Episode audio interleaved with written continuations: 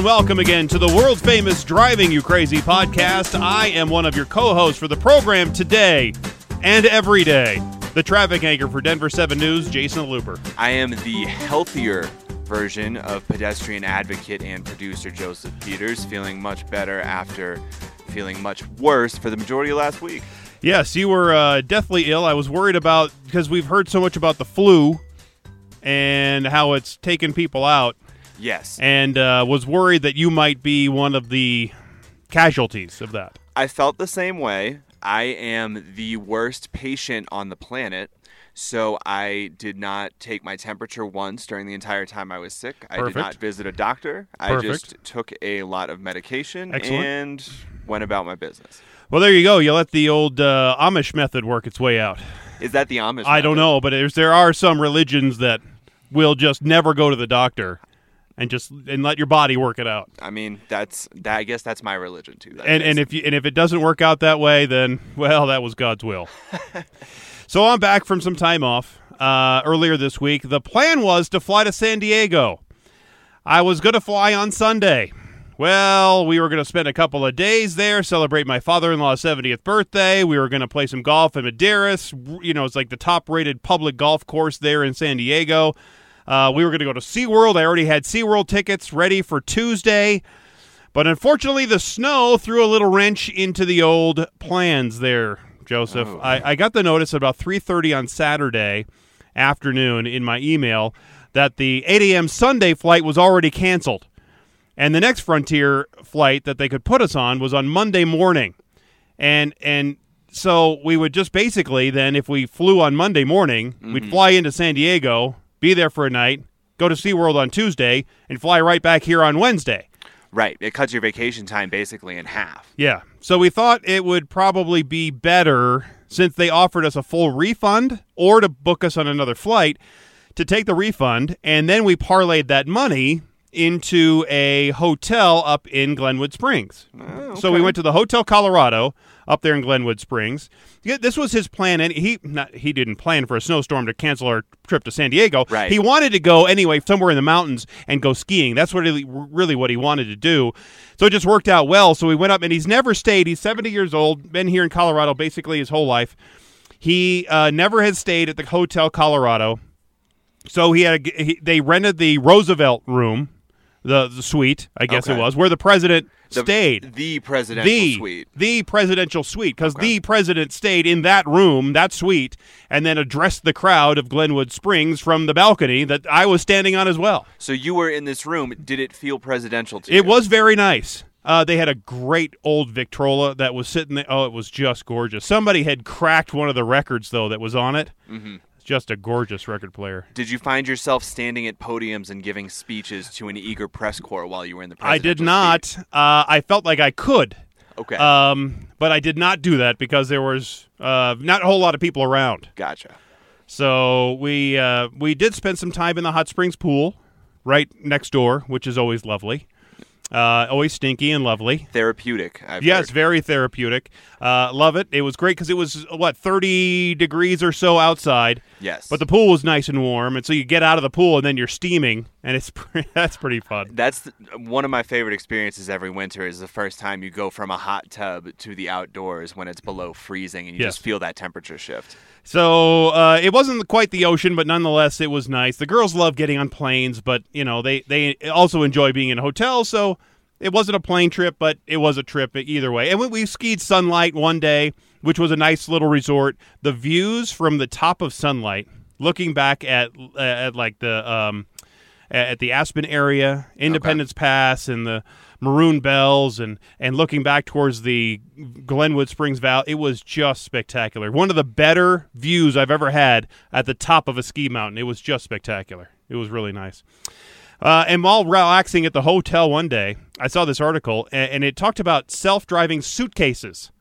Because we've talked a lot about self-driving cars, but but not about a self-driving suitcase. Where does it drive itself to? Well, it it just basically follows you along, uh, uh, follows follows you like a, like a puppy dog. Oh, That's basically what it does. Um, it, it's it's a robot suitcase, and it, and it's from this California startup called Travelmate, and it's controlled with your with your smartphone. There's an app that you get, and, and it just rolls along aside you as you're walking around, and it can go seven miles an hour. So as you're speeding, running from concourse to concourse, trying to catch the next flight, it will presumably catch up, uh, you know, keep up with you because it's seven miles an hour. I mean, I, when I It's seven miles an hour. It's a hazard. that's a pretty good run. else. That's a pretty good run because I because I if I'm walking at three and a half, four miles an hour, that's a pretty good walk. Seven is a pretty good run. As a person who is on the treadmill quite a bit, turn that thing up to seven miles an hour the next time you're in there and see what it feels like to travel as fast as this little suitcase. And tell me that's not dangerous zooming around the airport at seven Yeah, miles an hour. and they say you can control it like you could a drone with your smartphone, or it can just follow you around. It's a little bit expensive. Uh, it's priced at around eleven hundred dollars. So regular suitcases are a couple hundred bucks if you get a really nice one. So obviously it's a lot more than that. But it's it's not you know the, your regular suitcase isn't going to follow you around like a dog. That's just it. You're paying for the privilege of having a suitcase that moves. There was a competing. I, I, I looked this up and, and I, I saw this. There's a competing smart suitcase from this company, a Chinese startup called ForwardX, and it's supposed to be used with facial recognition. So you don't even need the smartphone application. It uses computer vision and a driving algorithm to have a clear path. The ForwardX suitcase, they say, also has gesture control technology and can be immobilized to protect it against theft, against somebody just taking it. They expect to be ready for sale of those things by the middle part of this year and priced at just under a thousand dollars. Huh. I hate it. Wh- Why? Well, I guess it depends on how big it is. I mean, if you're talking about a A regular size suitcase. Well, I know, but do they sell bigger models, like something that a roadie would be pushing into the back of a concert? Because that's more interesting to me. If you have like something that would be otherwise impossible to wheel in, then yeah, why not have it drive right next to you? And then I looked up. I thought because I remember this suitcase where it didn't just follow you around; you could actually sit on it and drive it around. Uh, it's called the Mo- Modobag. It actually lacks artificial intelligence, uh, but what it does do is allows you to sit on it, and then you can ride around with the suitcase on the suitcase, and all your clothes and all your stuff. So it's like a it's like a wheelchair suitcase. That's kind of handy. I suppose, yeah. I Yeah? picture you like putting a saddle on a normal suitcase and just Sure. riding it around the air. Why not? airport. Hey, it's Denver. we put saddles on a lot of different things.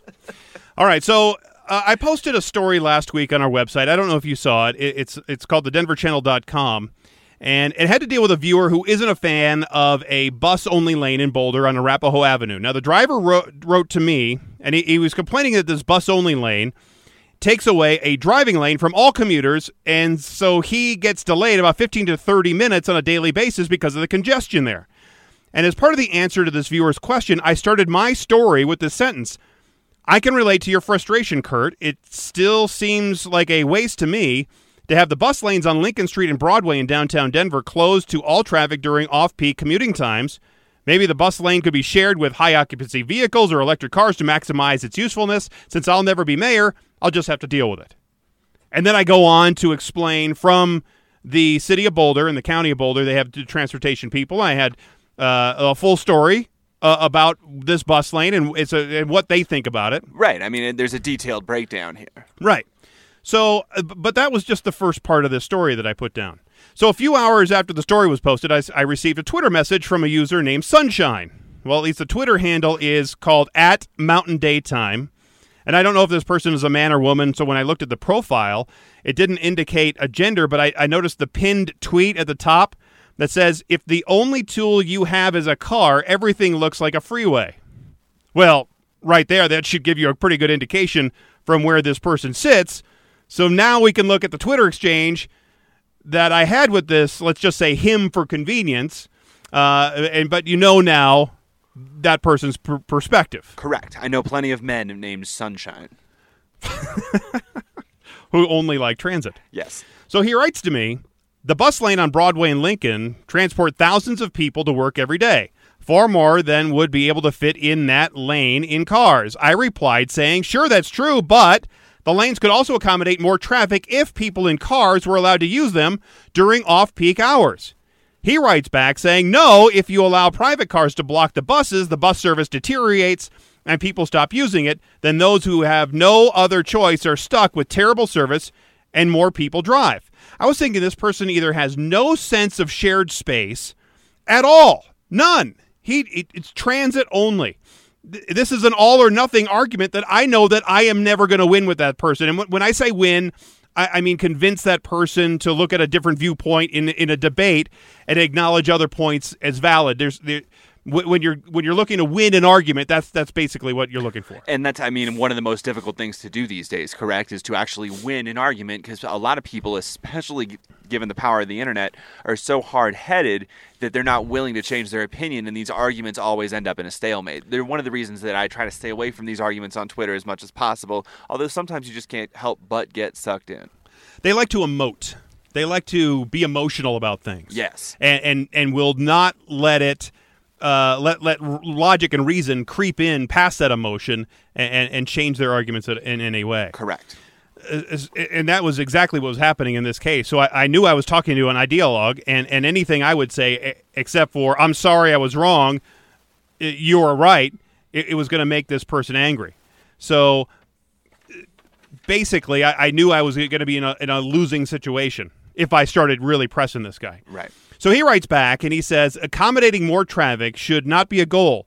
Encouraging more driving, especially in the heart of the city, is not a good thing. Moving more people, creating a safer, healthier place for those that live here is a goal. Transit does that. Cars do not.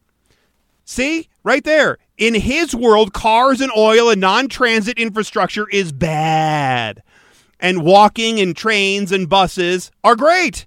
I'm dealing with a transit purist here, and I know this is a time where I need to tread like I'm on really thin ice. Okay? So I say back to him, you and I will have an irreconcilable difference of opinion about how best to move people from place to place. To me, an empty lane when a bus isn't using it for 10 minutes is wasted productivity. Everyone on transit is not a perfect answer, nor is building more traffic lanes. Then he fires back at me. He says the purpose of public space is not to move and store cars. Public space that's not consistently filled with traffic is a very desirable thing. Just look at real estate ads promoting a quiet street. You've made an entire career reporting on the daily nightmare of getting around by driving. You'd think you'd be able to see what a failure that system is. Of course, the more it fails, the more job security you have. Well, That's one way of looking at it, I suppose. Yes. Either he at this point is trying to bait me into a full fledged argument or is just so blind to his own singular point of view that he just can't see straight. I mean, yeah. Does everybody want traffic blowing by their street? No. But does that mean that if there were uh, uh, no cars, that we would actually have those streets? It, the, the infrastructure would be completely different. Well, I think it's also a gross exaggeration to say that uh, the streets across the city are clogged with cars. I Right. think there are plenty of spaces where there aren't enough cars on the roads. So I'm I'm getting more antsy to unload on this guy. I just want to I, I just want to go after him. Eh, but but I'm acting with with immense restraint here, Joseph, because I I know that again I'm in a no win situation. I say I think calling getting around by driving a daily nightmare is a bit strong. Some people live in places where commuting options aren't available. Some people feel more comfortable in their own vehicle, and some people come to work at 3:30 in the morning when transit isn't a practical option. Referring to my own commute, because that wouldn't be an option for me. Then here comes the class warfare argument from this guy. He says, and many people don't have the option to drive because of income, age, disability, or many other reasons, or just don't want to. Yeah, of course. I don't want to ride on a bus, maybe, right? Right. Bus lanes, he says, like this make getting around without a car possible. Prioritizing transit will make it a practical option for more and more people. A city cannot function on a car based transportation system. Other modes have to be prioritized and be made to be practical options. Giving over all our space to cars does not work. It fails so badly, every news outlet reports on it every 10 minutes. Not to mention the cost. Cities go broke trying to keep up with road building and maintenance, and the deaths and pollution and the energy use and the personal costs of cars to people because no other option exists. Oh my goodness. So I was looking at this and shaking Away we head. go, right? Yeah. So let's d- d- dissect a little bit of this. Cities in Europe that are, are heavy on transit and restrict personal vehicles, they're not utopian. Are they are they just perfect utopia cities? No, they're not. They're, and they just never will be. You got to have a balance of both. The first sentence where he says, and many people don't have the option to drive because of income, age, disability, or many other reasons, or just don't want to. Yes! And some people don't want to ride on a bus for those exact same reasons. That's what I wanted to say back to this person, but I played nice because I know if I said that, he was going to blast me for being a, a probably a racist or a classist or a whateverist. Well, so here's the counter argument from a bus rider's perspective, right, or from a pedestrian's perspective, is that if you don't have these bus lanes on Lincoln or Broadway, or if you de- allow cars to use them, then buses, which are already moving uh, significantly slower because they're stopping to pick people up every block, have another roadblock in their way. And that's why I, I mean, basically, it's a 10 minute, 15 minute disadvantage in some cases where because the bus has to stop so often, they're already making it what would be a 20 minute commute in a car an hour long commute by bus. And so when you do have that bus lane on Broadway, it helps negate some of the impact on your time that comes from being caught in traffic. Yes, and that's why we have the limited buses too that make only f- uh, infrequent stops rather than the local buses that make every stop. But that's I mean that's equally frustrating, right? I mean sometimes if I'm just running to Colfax to grab the first bus, I'm kind of rolling the dice and hoping that I get the 16L because if I get the regular 16, I know it's an extra 20 minutes on my commute. Same thing is why I, uh, I infrequently would want to use the light rail to go to downtown because it does stop at so many stations. It takes an hour instead of taking a half an hour uh, to do the same thing in a car. And look, there are some people that don't have the enough income to drive and maybe some people just don't want to drive. They maybe they don't have the space. They live in downtown. They don't have the space, parking space, or it costs them too much for this or that, or they just don't have the money to buy a car and keep it maintained or whatever. But I hope that that same person is working towards car ownership if they don't have one, because because personal car ownership actually allows a person to have more freedom to move where and when they want. Mm-hmm. It actually is very liberating to have your own car and not have to rely on public transit. Then he said, prioritizing transit will make it a practical option for more and more people. A city cannot function on a car based transportation system. Can't it? So who's going to pay for all of this? That's where I wanted to also ask him these questions. but he's going to say higher taxes on the rich, I'm sure. Higher taxes on everybody else except him. Well, I mean, just keep the taxes that we had in place already instead of cutting them again we don't have to get into the tax debate, but nope. you know, you tax, you get less yeah, of, you get, you know, the whole thing. Yeah, Other models have. This is him again. Other models have been have to be prioritized and uh, be made to be practical options. Look, I disagree with that as well. There are cities all through Europe that prioritize transit. They throw a lot of money at transit. They still have people driving cars. They still need people driving cars. They're, they're actually moving people in better ways with a mix of the transit and the buses and the trains and the cars. Mm-hmm. It, it has to. It, it's not all for one and one for all in the transit world. It has to be a mix to get people moved around in in one city. I think from a bicyclist standpoint, your argument is that you wish there was a system that was equally good as what cars have to get you from point A to point B instead of having to share it with cars. Like I think there's that sort of you want these two methods of transportation to have separate but equal priority. And as we've learned in the past, separate but equal is a philosophy that's difficult to actually make work.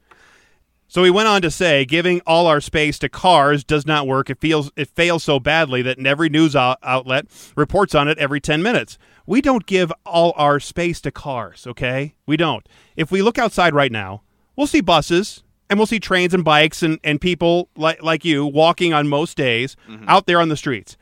Giving all of our space only to the buses doesn't work either. And giving all of our space to the trains doesn't work either. This is not an either or solution. There, there has to be a mix of many forms of commuting, but this person will never agree to that point. He is all in on transit, period. So he finishes that rant with this gem Cities go broke by trying to keep up with road building and maintenance, and the deaths, and the pollution, and the energy use, and the personal cost of cars to people because no other option exists. The last time I looked, God gave most of us, when we were born, a couple of feet attached to a couple of legs they're they're pretty efficient when you when you take care of them, right? When they're well taken care of, they, they actually work pretty well to get you from place to place. I'm not trying to brag. I'm a living example. I know you use yours all the time. you use them great, right? I use mine all the time. I like my legs and feet, hips and and buttocks, and I'm moving around just great. There are many options in a modern society to get around from place to place. And these transit option, options this guy is talking about really work for maybe a, a very tight, congested with people downtown urban area. It doesn't work for more rural, out suburb areas. But I, I know this guy, if I asked him about suburbs, he would hate them. It's true.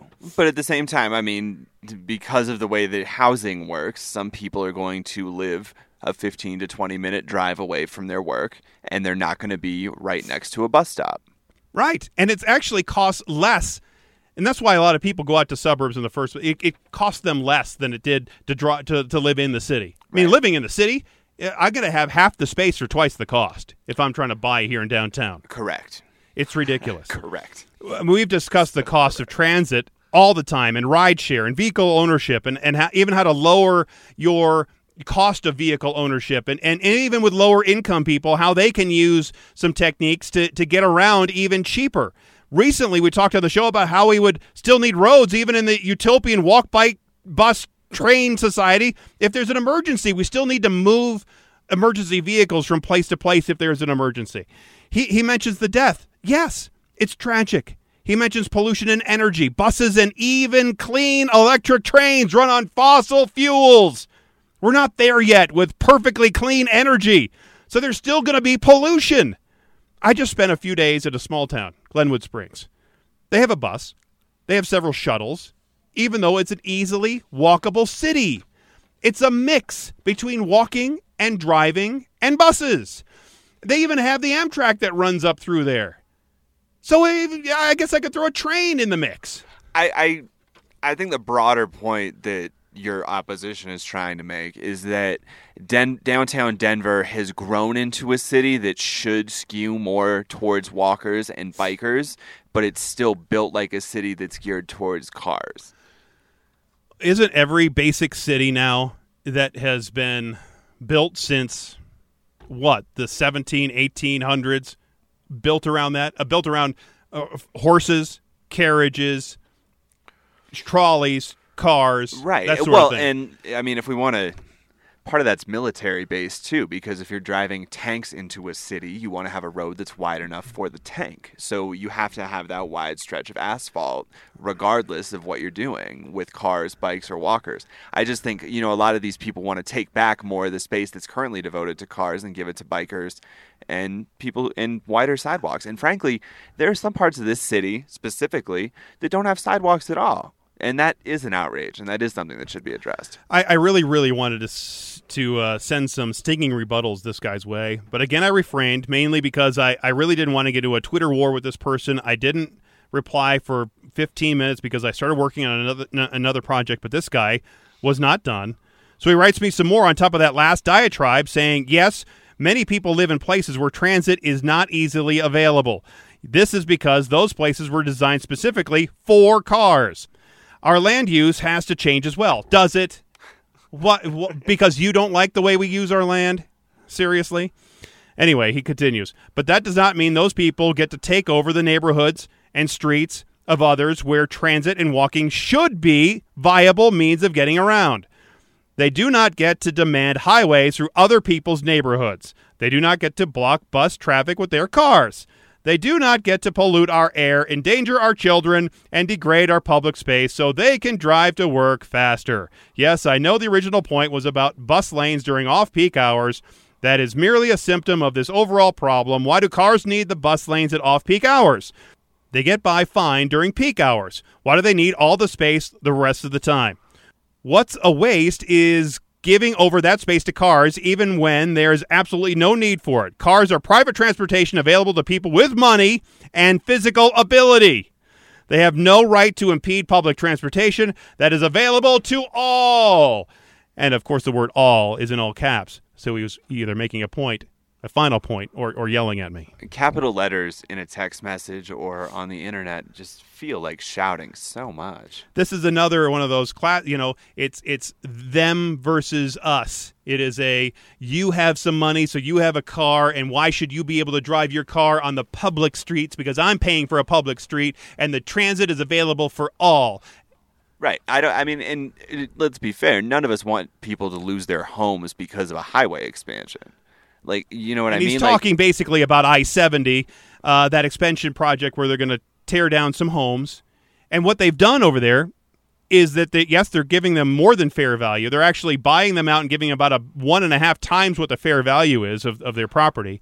And then also getting them new places. Yes. So the renters get assistance, right? If these homes are being rented, and the majority of them are, and the homeowners get a nice cash out. So I think it's a win if you're a homeowner. But if you're renting one of those homes, I mean, you're just getting kicked out. There are other homes in that area too that they can move to. I mean, it's, it's that, that that's just part of the economics of, of life. And if it's if that area is going to grow and, and you would want most people want to live in a, in, in a neighborhood that is clean, that is safe, that is uh, vibrant with some uh, different people and and businesses and that sort of thing. Well, when that happens, typically when neighborhoods get cleaned up that that have been run down in the past, those property values go up, rents go up, and some of the people who are, might be on the very low end of that have to move out. Mm-hmm. That's just the way. That's the way life is.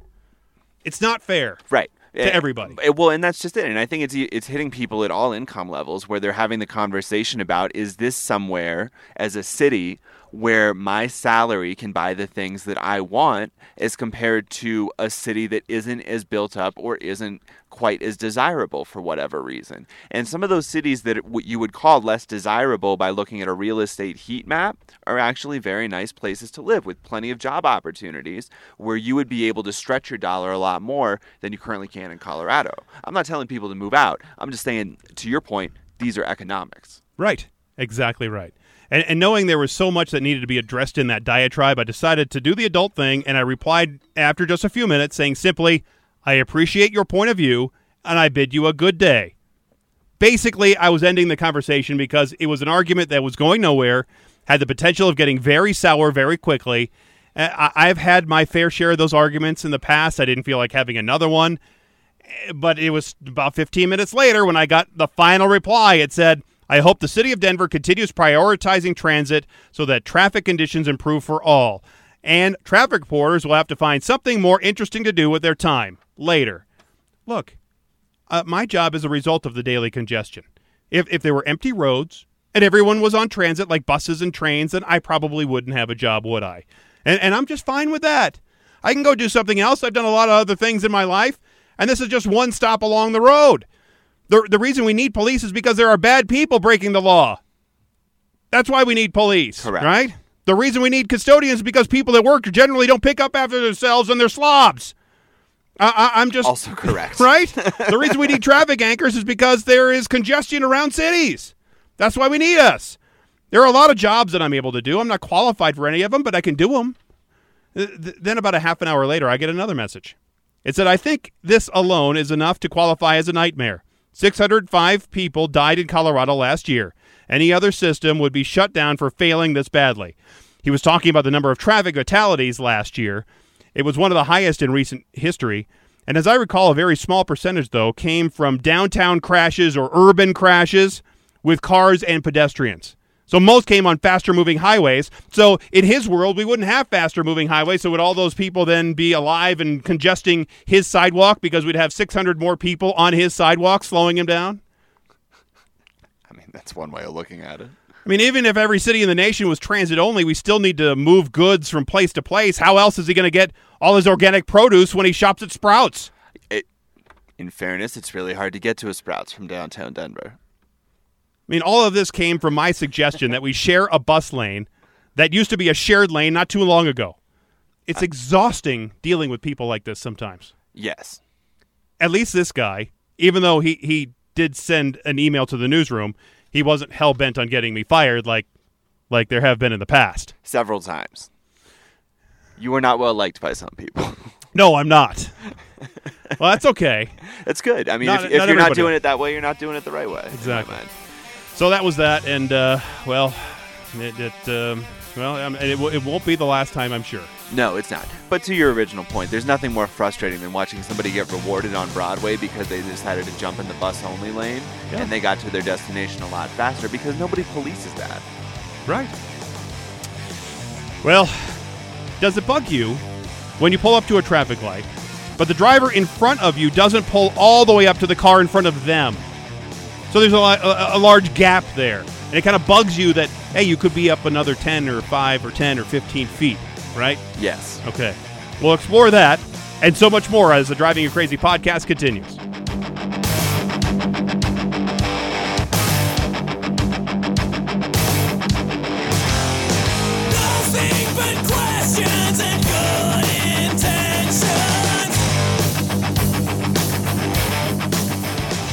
I'm Connor Wist, and you're listening to the Driving You Crazy podcast with Jayson Luber. We're informative. We're first on the scene with a lot of breaking news in the morning. Uh, we're very accurate with our information that we get and pass on to the viewers. Uh, we have a lot of drunk drivers out there that we're dealing with. Um, I've seen people come northbound on Broadway as we're, and it's a one-way. Uh, it's a lot of danger out there in the middle of the night. The toughest part of the job out there is trying to get accurate information and trying to build a rapport with a lot of law enforcement agencies so we get the accurate information. Daryl Orr, only on Denver 7. We're trying new things. We're uh, adapting to what the viewers want. Um, it's exciting because we are experimenting a little bit. We're trying to bring different stories that people aren't going to see on other news programs that kind of have gotten stuck in their ways. Um, and because we love this city. I'm from here originally. I grew up here. My family has very, very deep ties here. And um, I care about the news that affects my family, that affects my friends, that affects my community. And I want other people to, to care about it as well. Megan Lopez, only on Denver 7.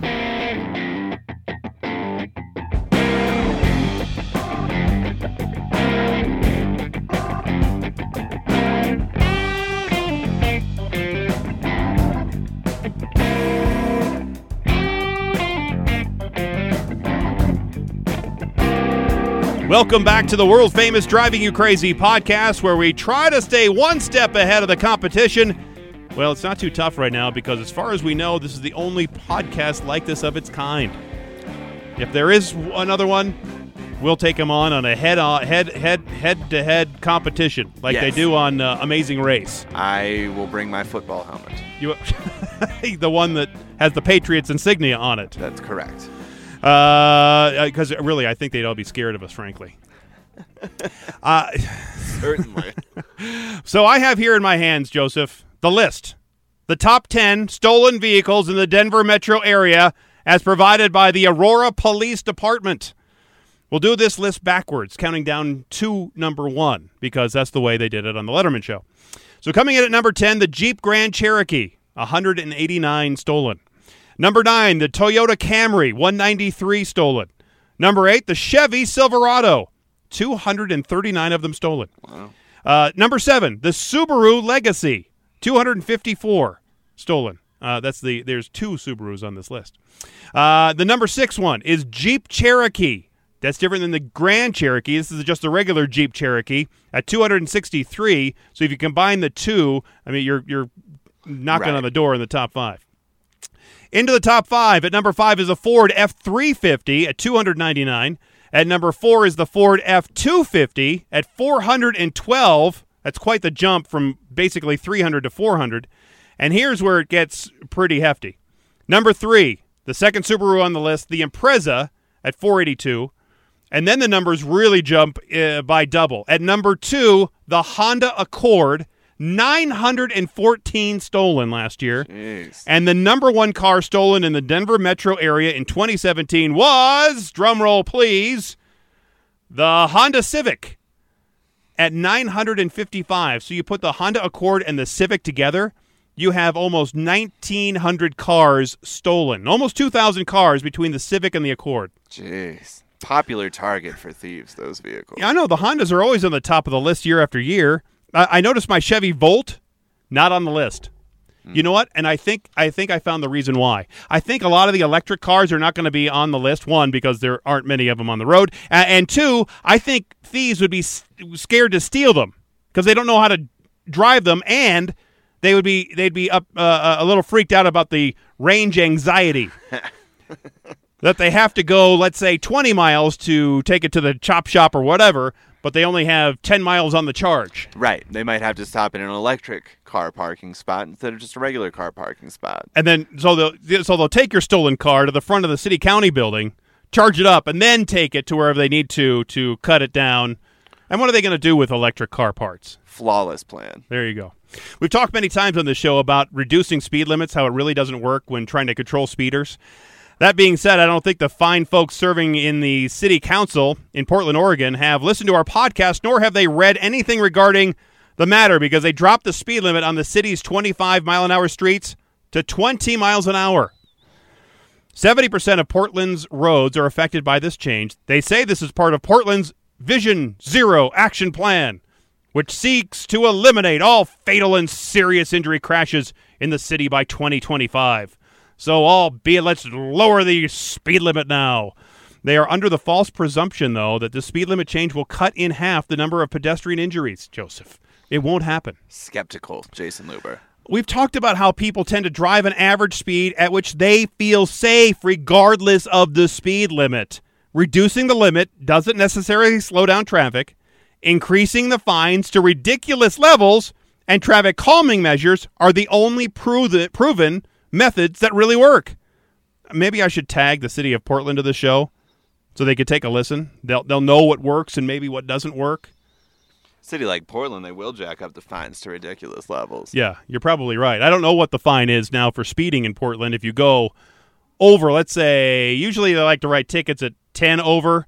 So if you're going 30 in the 20 zones, I wonder what that fine really is. Uh, If, if it's 500 bucks, then you're going to start getting to people's attentions. Do you line up bumper to bumper when approaching a traffic light when you're driving? We try to, yeah. So, so uh, like you pull right up to the car in front of you. You don't really leave a lot of space there. Right. There in my mind there is no other way to do it. Well, well, if you were to ask a driving school instructor, they would probably tell you that it's a no no and that it would likely increase your risk of a collision.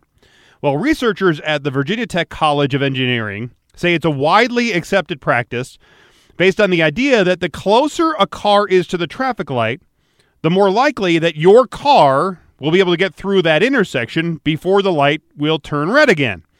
After recording footage of 10 volunteer drivers at traffic lights, researchers say that those who stopped really, really close to the cars in front of them, and therefore closer to the traffic light, gained no advantage over drivers who stopped at a distance of 25 feet. They say there was no advantage because the close stoppers had to establish space between them and the car in front of them before accelerating once the light turned green. In other words, they had to wait for that car in front of them to go, start going, get some safe distance there, and then they could start going. The research published in the New Journal of Physics, it's a publication that's way too lofty to be seen on my coffee table at home, uh, also confirmed that tailgating leads to more rear end collisions. There was a similar experiment, though, using pedestrians, and the findings are actually different. They find with pedestrians, the closer people got to each other, the faster they could empty a line, since humans can accelerate very quickly. Even so, just get ready for lots of ugly looks eh, or a honk or two.